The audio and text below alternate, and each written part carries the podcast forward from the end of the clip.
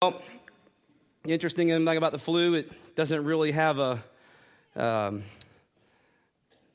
a plan here. It just kind of attacks everything. You know, it, it attacks every race, every gender, every age. Babies get sick, and today our pastor is sick. So he called me um, Thursday, and he started to cough. Once I suspected the cough and my excellence in diagnosis, I said he'll probably be sick by Friday, Saturday, and he'll tell me something like, be prepared to preach.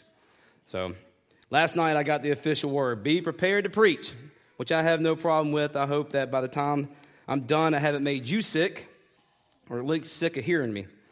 But the, uh, we're going we're gonna make it through it. You know, the, and I asked somebody the other day, it's a remarkable thing about the flu. You ever really thought about the flu? You know, we can defeat just about anything, it seems like. We can defeat all kinds of diseases. We've come up with pretty much close to a cure for cancer and all kinds of polio and weird things that the Army likes to inject me with. But we can't seem to eradicate the flu. You know, and, and, and I love how people say about the flu. Like, well, the, the flu season's in. Like, really, what, what starts the season? Does the leaves turn brown and the, the flu starts? Is that the season? Does the moon go full moon and that's the start of the flu season? And then when it's all over, well, the flu season's over with. You know, we don't really have a start and end date with the flu. You ever really thought about it?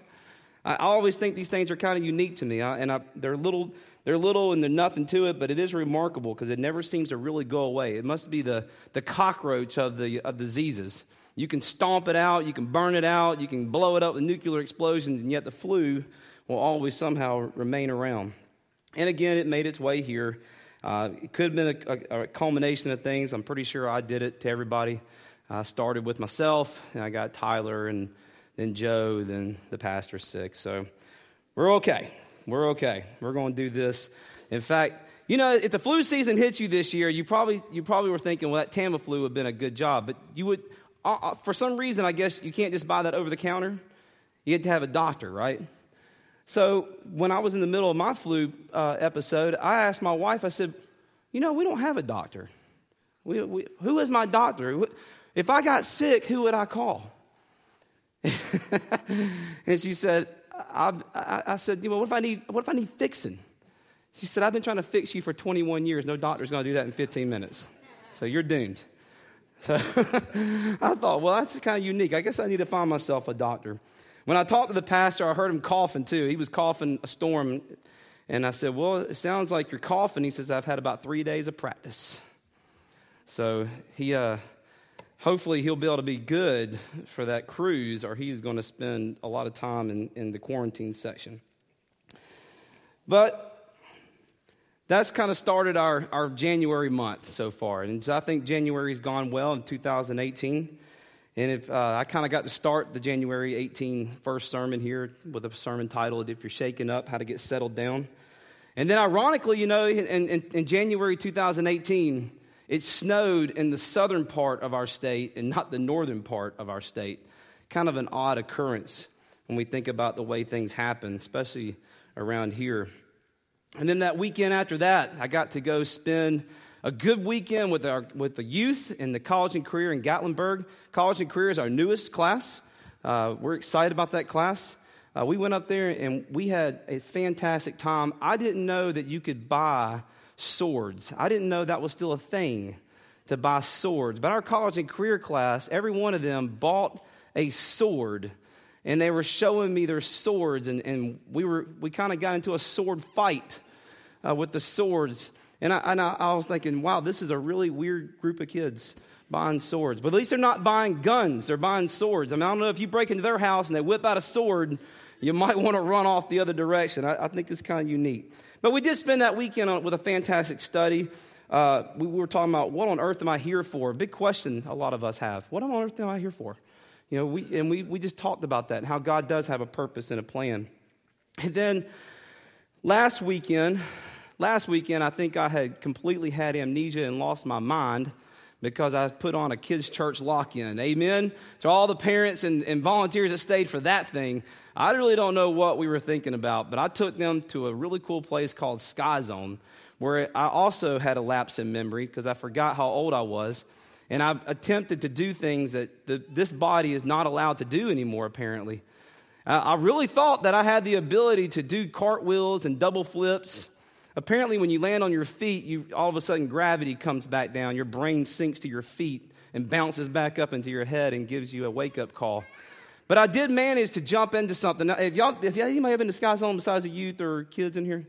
All right, so when you go to Sky Zone, there is something called the foam pit. It's a big pit, and it's got these foam square cubes in there, right? Well, if you're like me, you would think the object is to jump as far out as you possibly can, which it looks like that would be the challenge to me. I make challenges for myself. But I did. I mean, I got on that trampoline I launched. I went all the way to the very end. Now, what somebody didn't tell me is how hard it is to get out of that thing. There's no traction.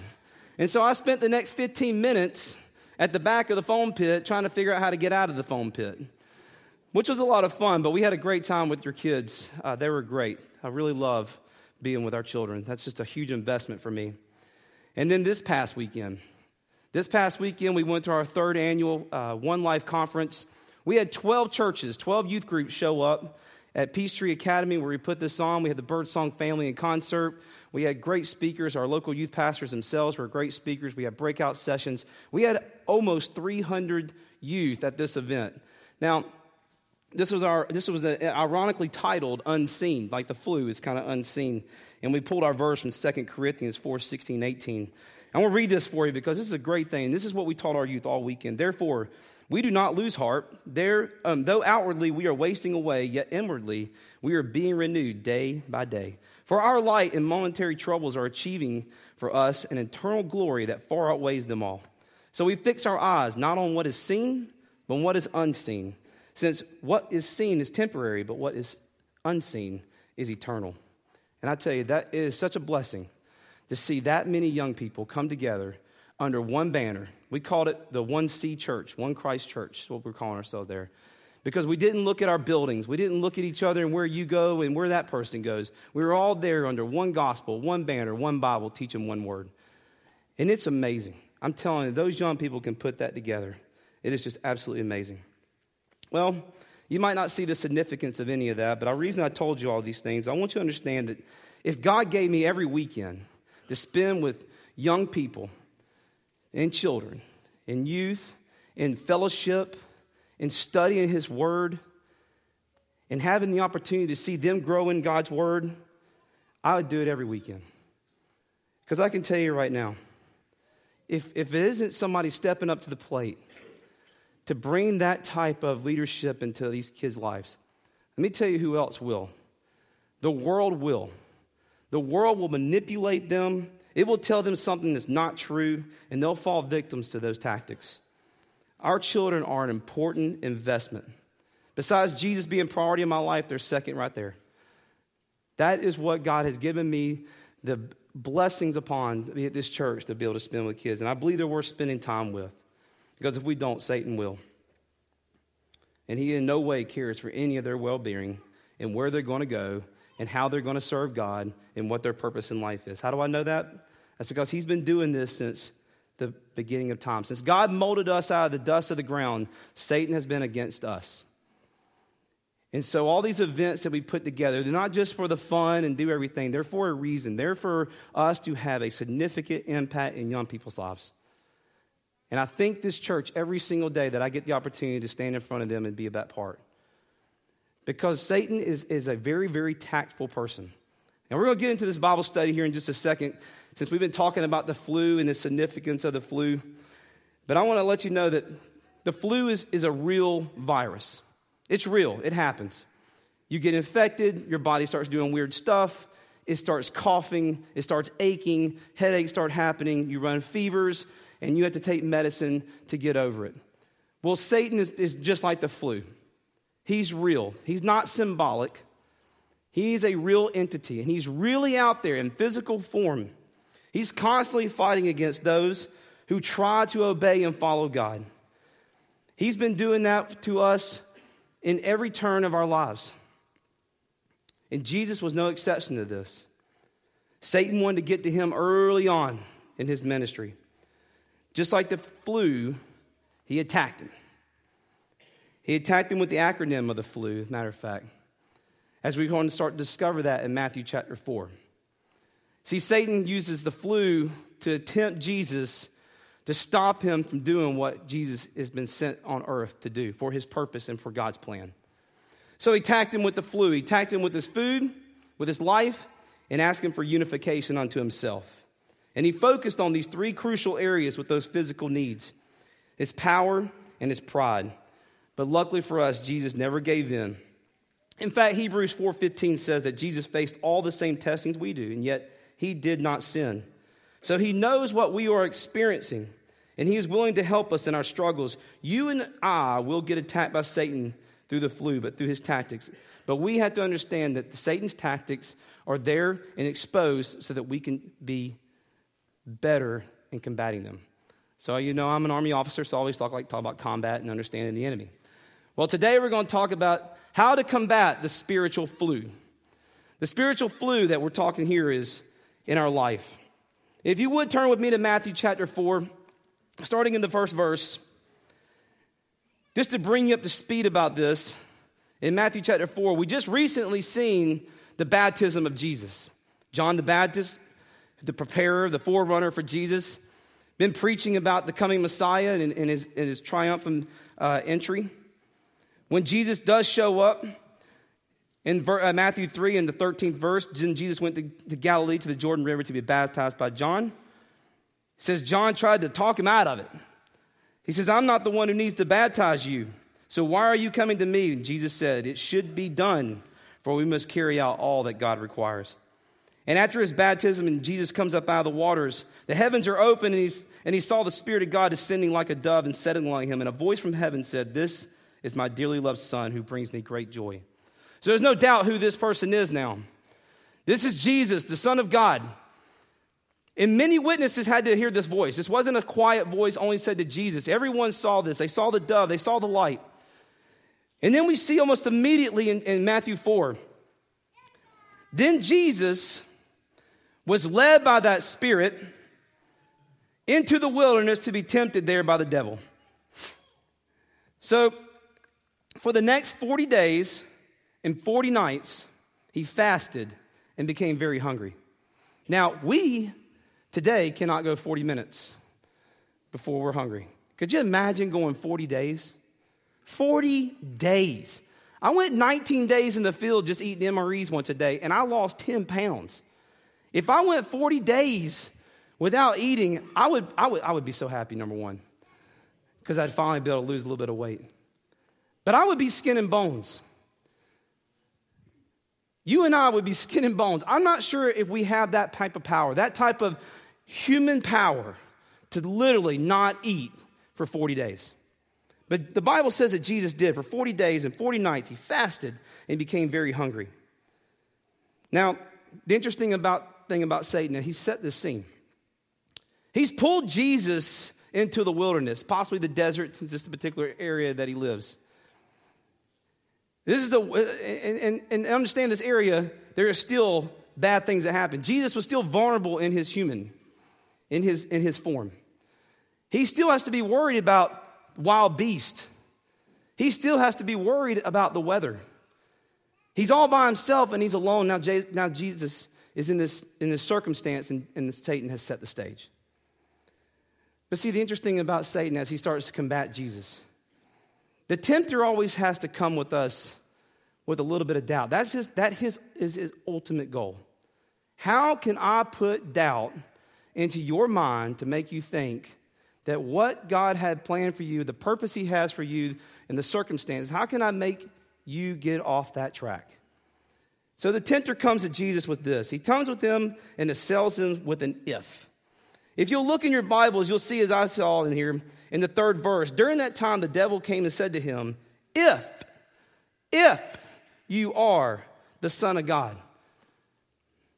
Now, we are going to assume that Satan knows that Jesus is the Son of God. But here we go. We got the if. The tempter starts with an if. If you are the Son of God, tell these stones to become loaves of bread. Now, we've already established that Jesus is very hungry because he's been there for 40 days. Now, what better way to go after somebody when they're hungry to put something in front of them? Now, if he pulled me to the desert and I'd been out there for 40 days, and he said, try to turn those things into Chick fil A chicken sandwiches, I probably would have gave in. I got to be honest. That's one of my favorite meals. And I'm sure when, Jesus, when, when Satan said, you know, we got to turn these things into bread, he could have elaborated. Once you turn it into a, a fresh, baked bread right out of the oven? What if you can smell that? What if he started putting that making it harder to resist, to turn those stones into bread? But Satan starts off with testing his sonship. He's testing the sonship of Jesus, which questions his authorship. What is he doing there? But Satan says the same thing to us when he's testing our faith. He says stuff like, if you are a follower of Christ, see if you can not give in to your anger. See if you can not give in to doing something that's wrong. See, Jesus, like, unlike us, he had the power to resist. But we fall victim to the if really quick. If you are a Christian, if you have the ability. And too often, we start looking for those struggles, and a lot of times we forget that Satan is just trying to test our faith through our love for Christ. Now, we struggle with our desires, and lots of us have desires, and some desires are harmless. Desires of career and, and making money, and there's nothing wrong with that. There really isn't. But we have to understand that each one of those areas in our life have a purpose.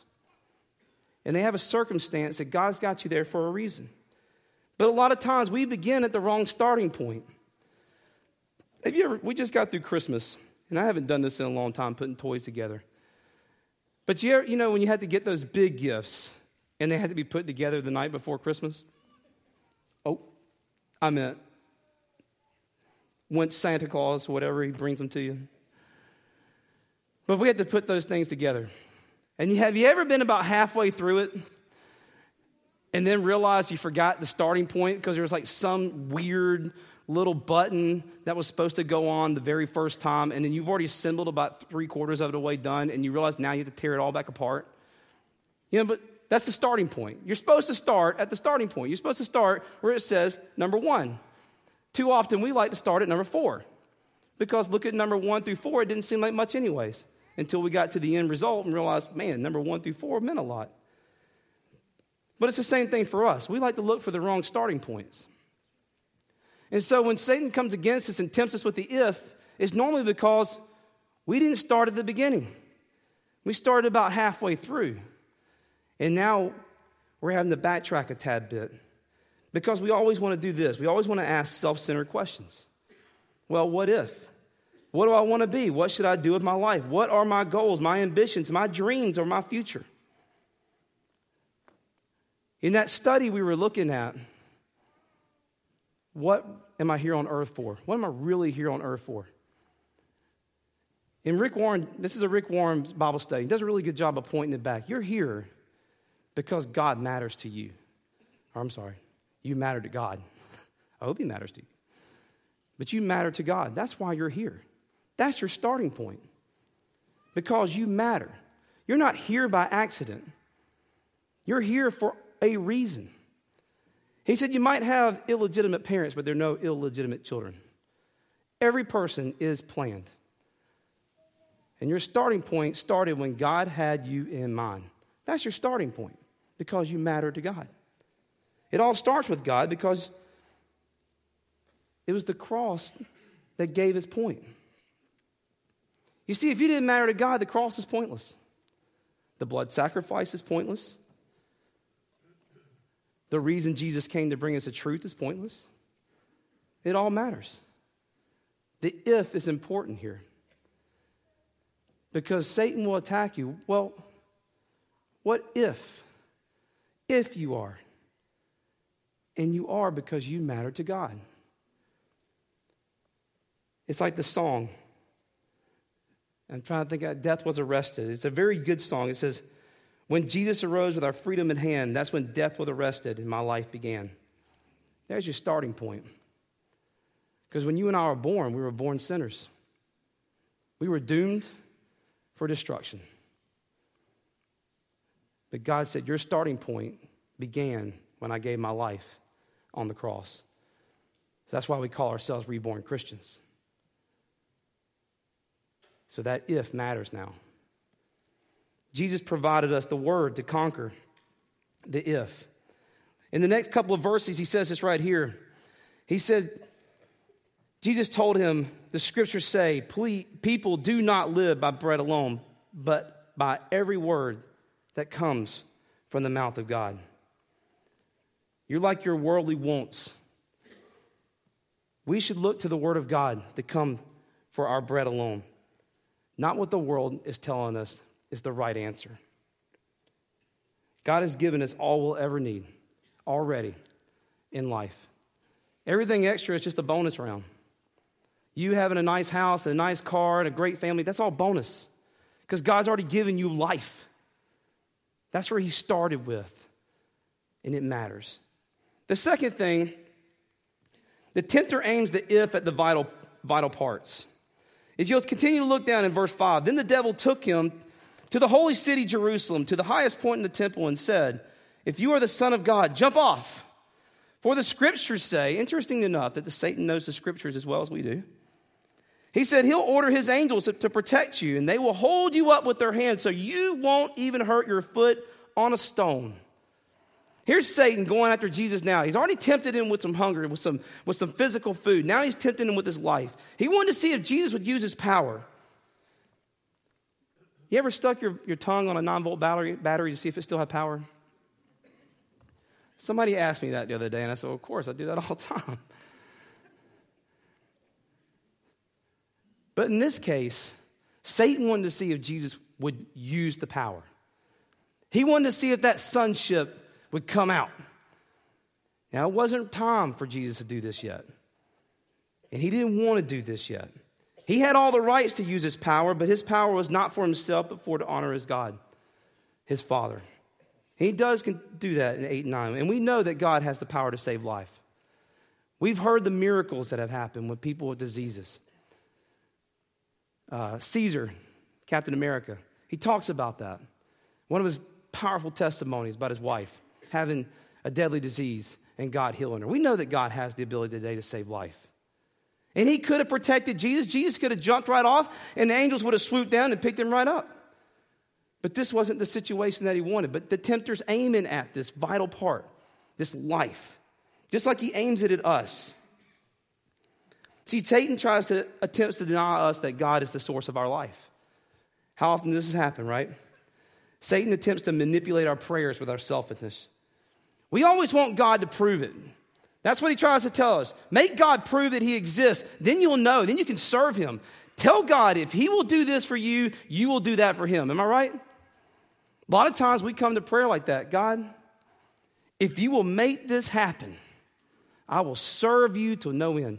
We try to make God prove that he's alive. Now, here's the dangers in that God's already done that. In Luke chapter 16, verse 19, Jesus tells us a parable about a rich man and a beggar.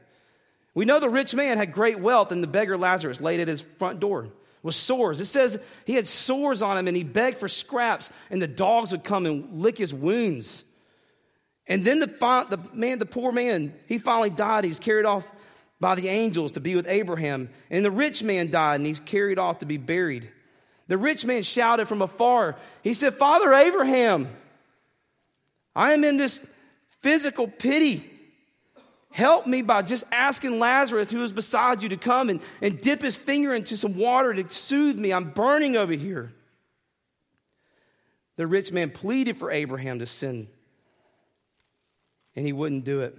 Then the rich man said, Please, at least send him to my father's home, for I have five brothers, and I want to warn them not to end up in this place of torment. But Abraham said, Moses and the prophets have warned them, your brothers can read what they wrote. God has already showed his physical signs. Again, the rich man replied, No, Father Abraham, but if someone who is sent to them from the dead, they'll repent. They'll turn from their sins and turn back to God. But Father Abraham said, if they won't listen to, listen to Moses and the prophets, they won't listen to even someone who is risen from the dead. You see, God has already proven his power, he's already proven his existence. He doesn't need to continue to show you anymore the fact that he is real and still alive should be our faith alone. He doesn't need to come down here and perform miracle after miracle for you to believe it. Your faith. Your faith is what he wants. Believe in me. That's what he said. But Satan uses God's words and he twists them around because he knows we're weak and we don't understand them and we don't read them. Unfortunately, many homes, yes, even so called Christian homes, in fact, are like the one in which this little girl pointed out. She saw a Bible up on the mantle that had never been opened and said to her mother, Whose book is that? Her mother, quite startled by her daughter's question, replied, Why, honey, don't you know that's God's book? The child, demonstrating that she had a very practical turn to her mind, said, Don't you think we ought to give it back to him? Because no one ever around here ever reads it. Isn't that just the, the God honest truth? You know, Satan, he, he uses words, he'll order his angels. He used God's words, God's very words, to come after Jesus, to attack him. He does it to us all the time, and we're so ignorant now because we don't read the Bible anymore. It's become a fossilized item on our mantles, on our bookshelves. It's just going to turn to stone.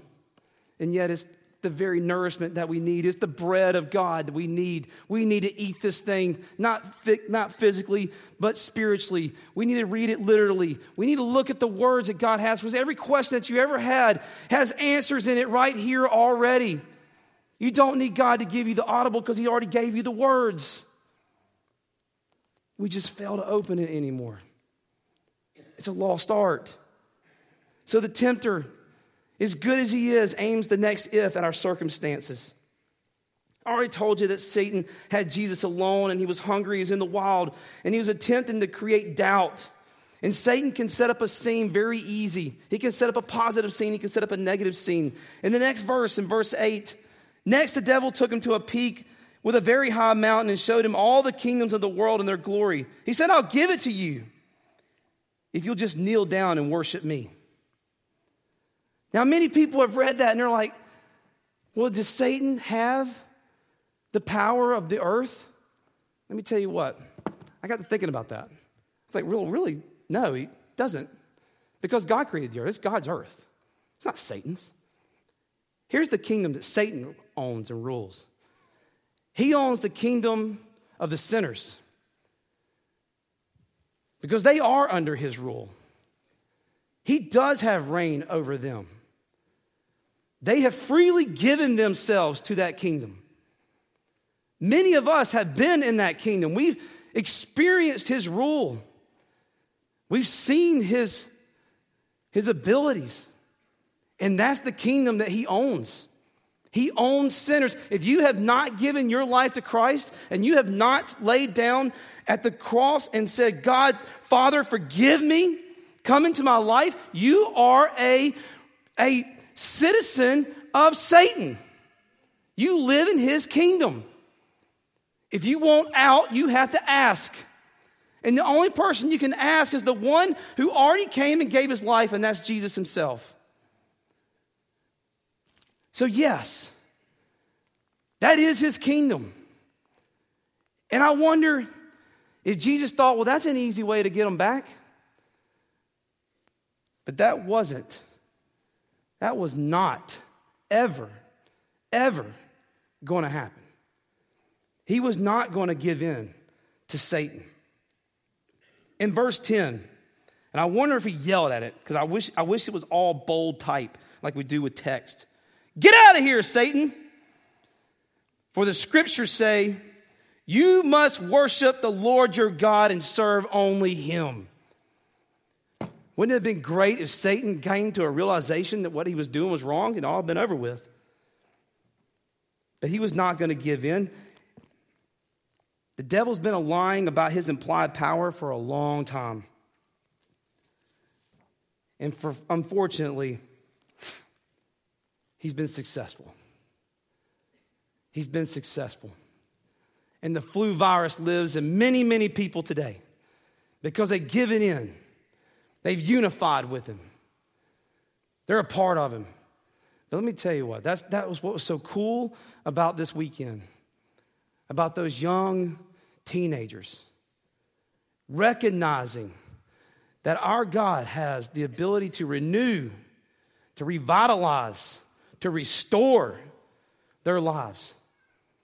And that they're here for a purpose and that they matter to God.